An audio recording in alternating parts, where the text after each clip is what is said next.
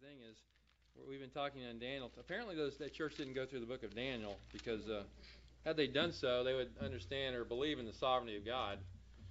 But anyway, um, we're in Daniel chapter 7. We're looking at the first vision uh, in chapter 7. We just started last week in the first few verses. And uh, in fact, uh, Daniel chapter 7, verses 1 and 3 say again, In the first year of Belshazzar, king of Babylon, Daniel saw a dream and visions in his mind as he lay on his bed. Then he wrote the dream down and related the following summary of it. Daniel said, I was looking in my vision by night, and behold, the four winds of heaven were stirring up the great sea, and four great beasts were coming up from the sea, different from one another. And we wondered what, what that verse 3 was all about, and we saw that verse 17 interprets it for us, which is a great thing. It says in verse 17, These great beasts, which are four in number, are four kings who will arise from the earth. So that's a big help right there. It's a good example of the Bible interpreting itself, by the way, which happens often.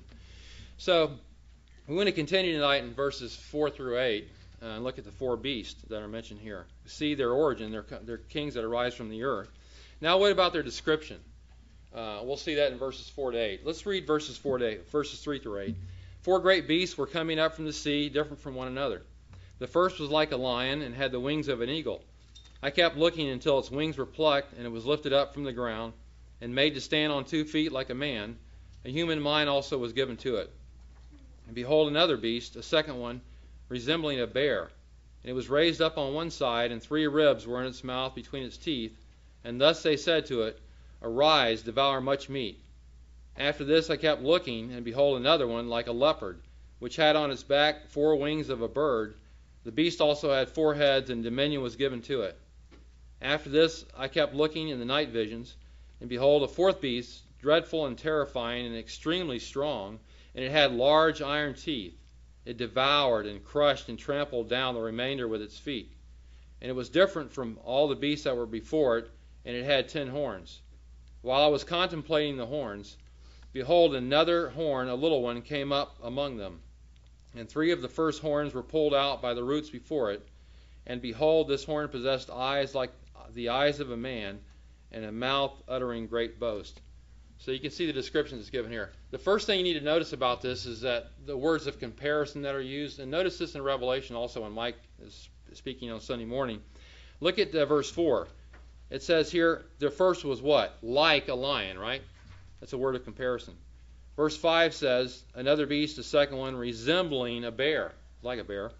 And verse 6, after this, I kept looking, and behold, another one like a leopard. Those words are emphasize that these are symbols, these beasts of something else. And this is how, when Daniel saw in his vision, this is how they appeared to him. Looked like a leopard to him, or like a like a bear, or like a lion. That's how he saw it, and, and they're symbolic. And so we're saying, as we we talked about last week, that the first these four beasts are based on the pattern of, of the dream that Nebuchadnezzar had in Daniel chapter 2, that these are the four kingdoms, same four kingdoms found in chapter 2. And the fifth kingdom was the kingdom of God, of course. Same thing in chapter 7. So we're saying based on that pattern, it's the same, same, uh, uh, the same kingdoms here. We read this quote last week. Virtually everyone agrees that the vision of chapter 7 parallels the dream image of chapter 2. And that, that's not the only reason we say these are the four these four beasts are uh, Babylon, Media, Persia, Greece, and Rome.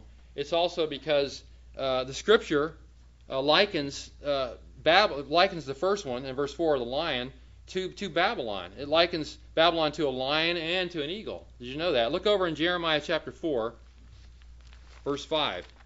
And Babylon, especially Nebuchadnezzar, is likened into a uh, oftentimes, oftentimes the uh, kingdom of Babylon represented by Nebuchadnezzar, likened into a lion.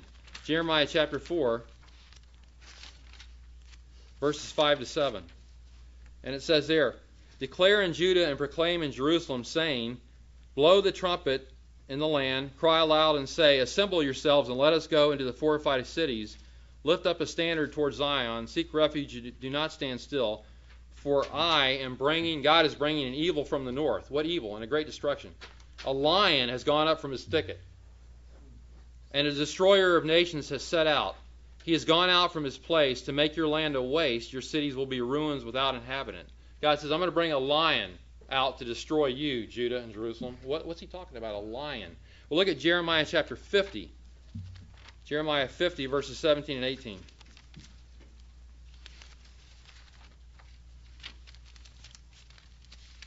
And he says here, he says, Israel is a scattered flock. The lions, plural, the lions have driven them away. The first one who devoured him was the king of Assyria. Assyria took the northern kingdom. You remember it was a divided kingdom, Israel was?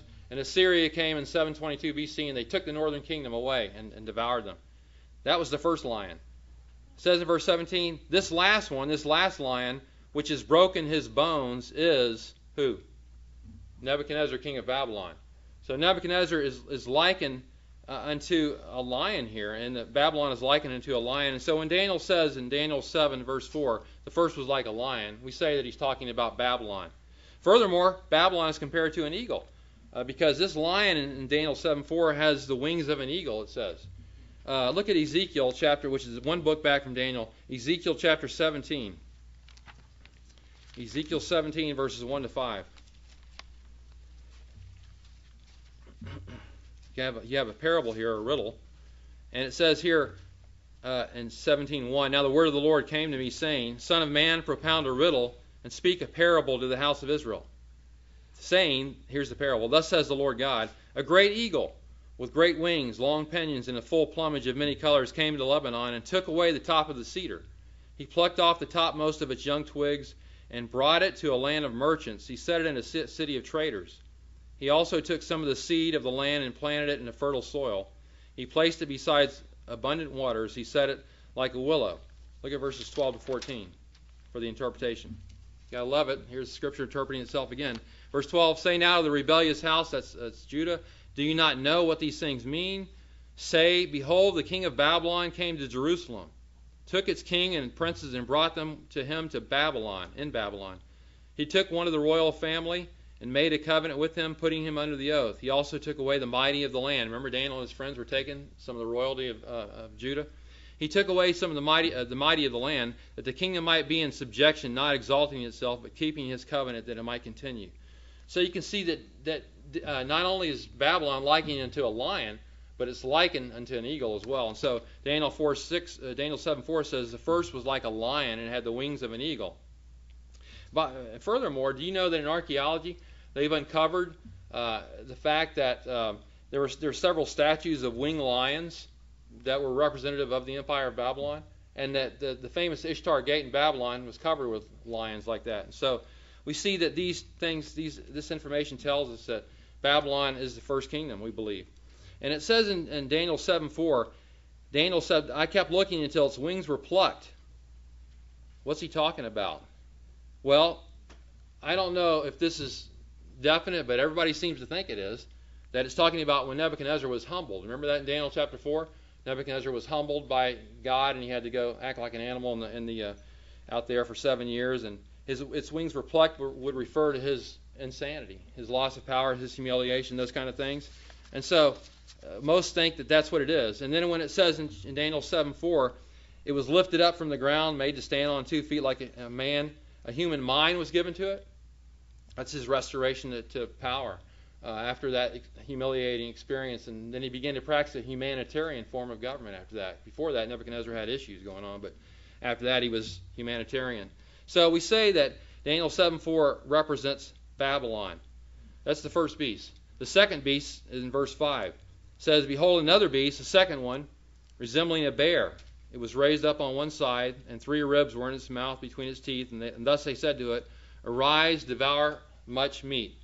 Well, you know, in sequence, and that word, uh, the second, the word second there, has got to do with sequence.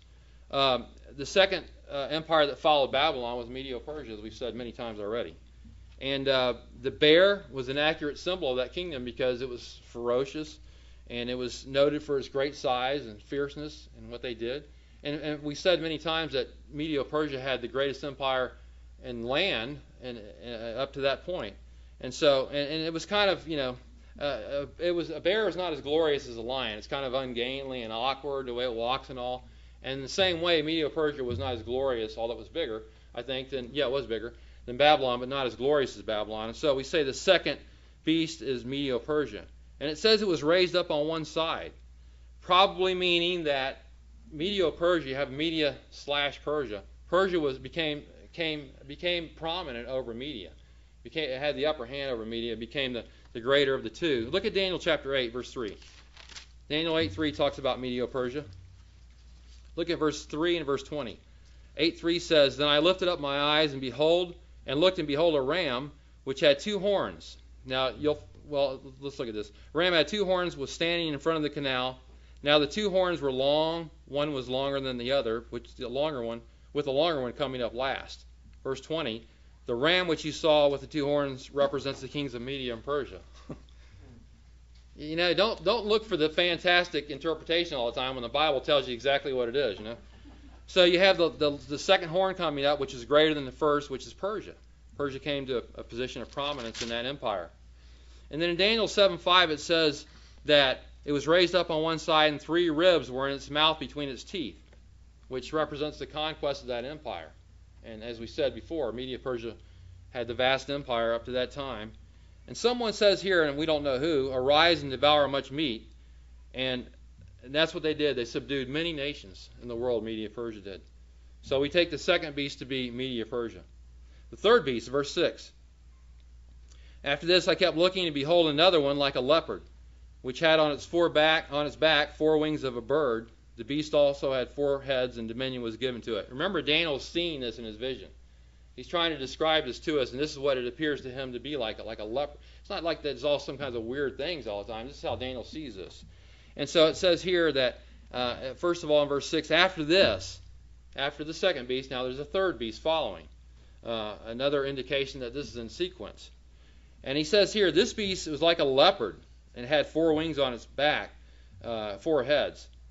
And you know, I read about. I got you know, it's funny when you study the Bible, you start studying all kinds of crazy stuff. I started looking at about leopards.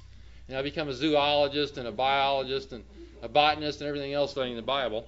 So um, I know a little bit about everything, but that makes me dangerous probably. Um, but they say that two outstanding characteristics of a leopard are, are speed, number one, and then his desire for uh, his lust for blood to kill, and to, and, and, and for uh, for food. And you know, I read the leopard can move up to 36 miles an hour. I mean, that's very fast. And so this empire is represented by is represented by uh, by a leopard, and a leopard wants to just chase down anything and kill it, whatever it is. It doesn't care, you know. It goes after everything apparently, hunt it down and catch it and kill it. And it's and it says here the leopard had four wings of a bird on it. You already have a fast leopard moving very fast. Now you have like a flying leopard moving even faster. And so the leopard here represents Greece, which is the third kingdom, which is a very accurate depiction because Greece was like lightning fast, moving across the world, establishing their empire.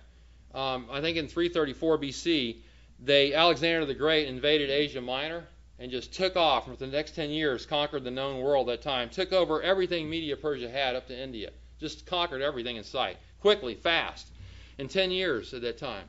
And and then when he when he finished, I think he was 32 years old, and the, and the legend says he wept because he had no more worlds to conquer. I mean, this is the kind of guy this was, who just had a desire just to conquer. Now he didn't do it. He didn't do it in a crushing manner, but in a fast, lightning fast manner. And so he's represented by a leopard here.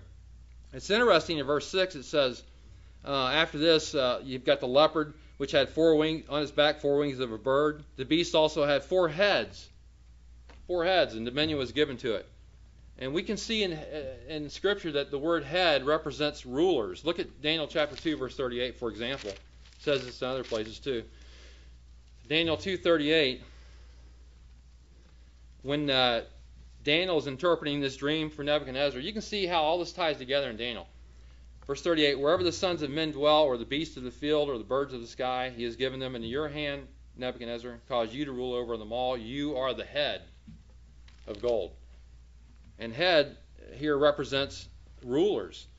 And it's a well known fact and established in history that when Nebuchadnezzar, uh, not Nebuchadnezzar, boy, I got him on my brain.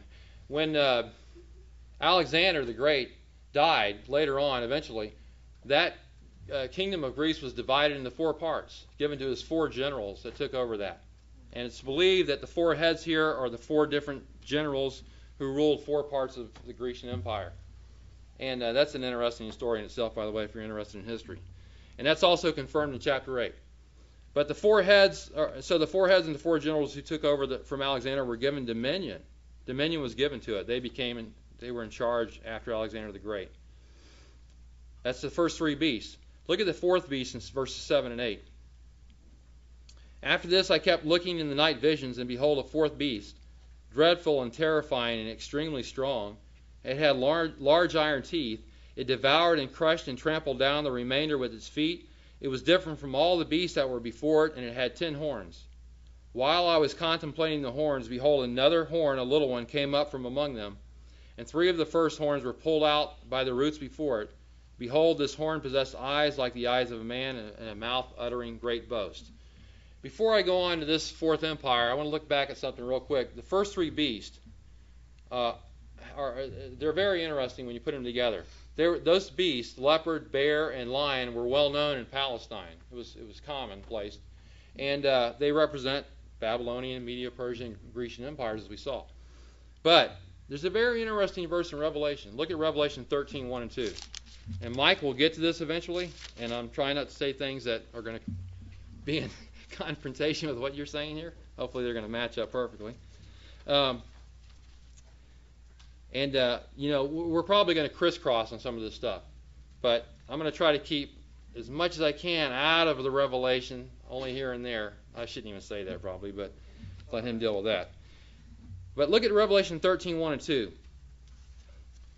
The dragon stood on the sand of the seashore. Then I saw a beast coming out of the sea, having ten horns and seven heads, and on his horns were ten diadems, and on his heads were blasphemous names. Look at the three beasts in verse 2. And the beast which I saw was like a what? Like a leopard, and his feet were like those of a bear, and his mouth like the mouth of a lion. And the dragon gave him, gave him his power and his throne and great authority.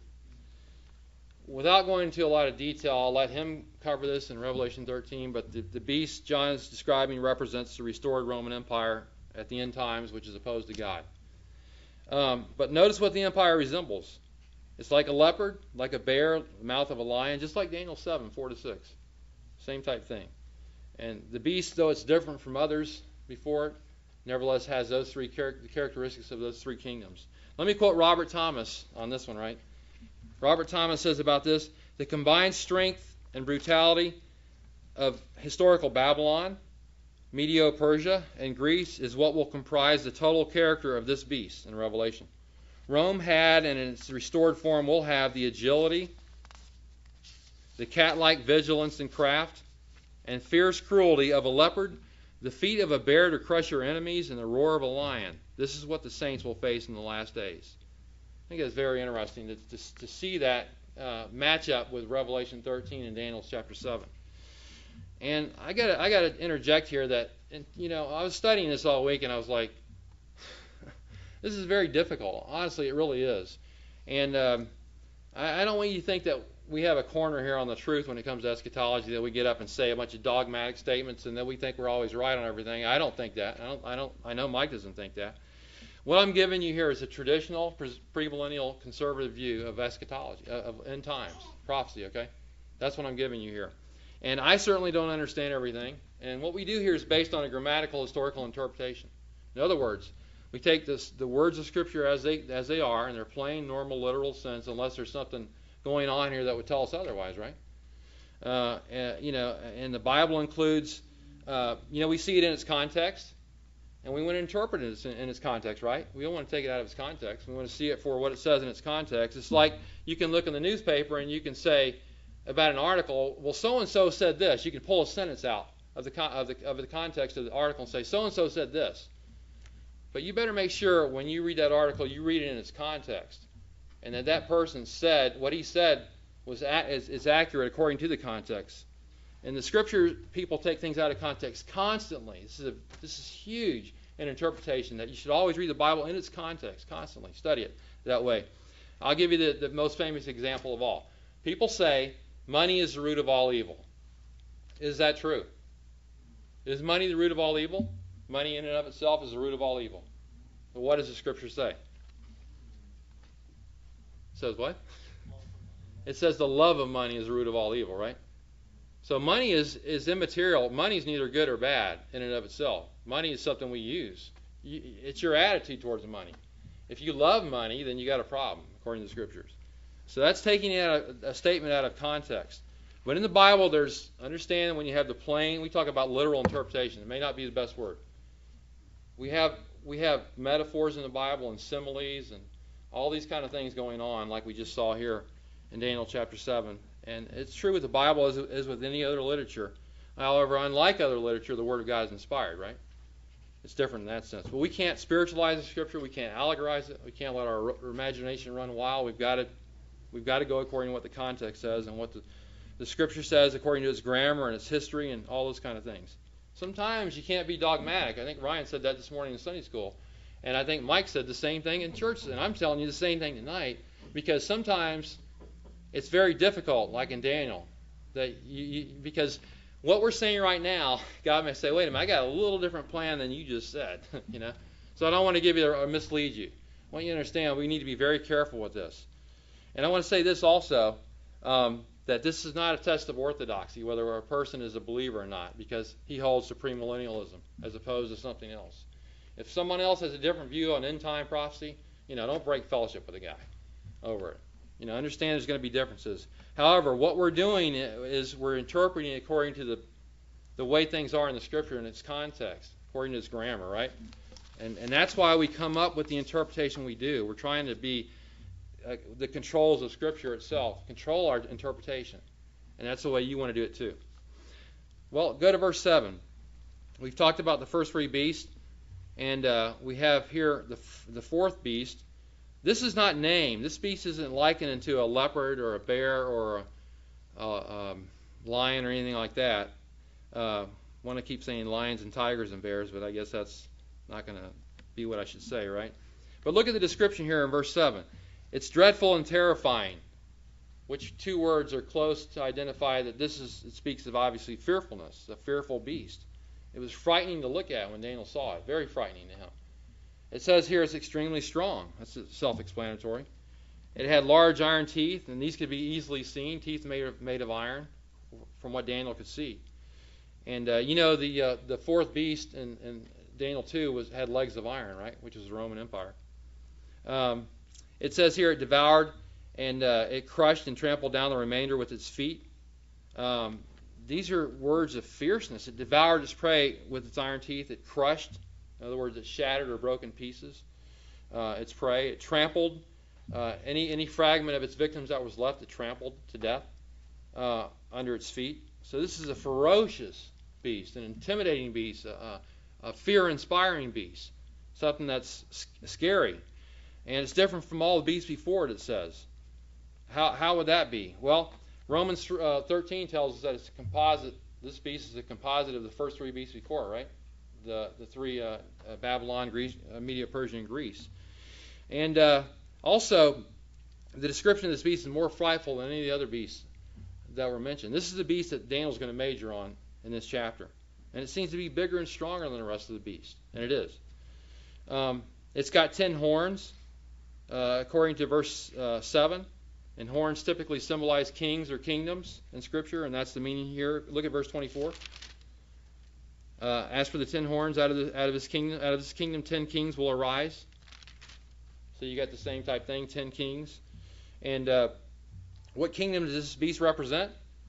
Well, we're probably to have to stop here with a, with a little bit of an explanation in this verse, and we'll quit because we have the Lord's Supper. But um, this kingdom is Rome.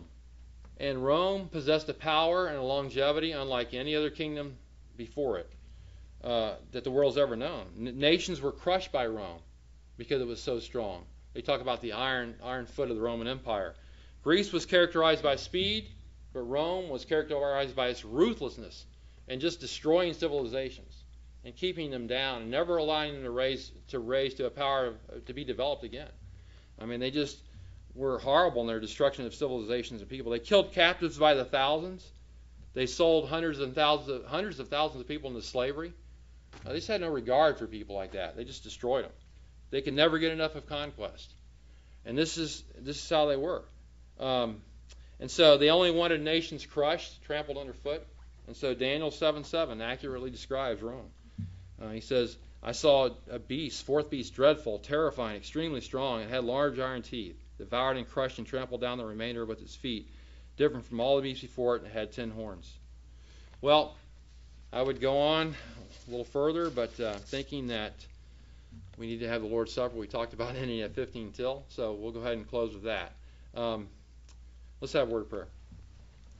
Lord, we thank you for this time together and for your word, and we just pray that uh, we'll seek to interpret it correctly and accurately, and, and not only that, but we'll live by it. We just pray this in Christ's name.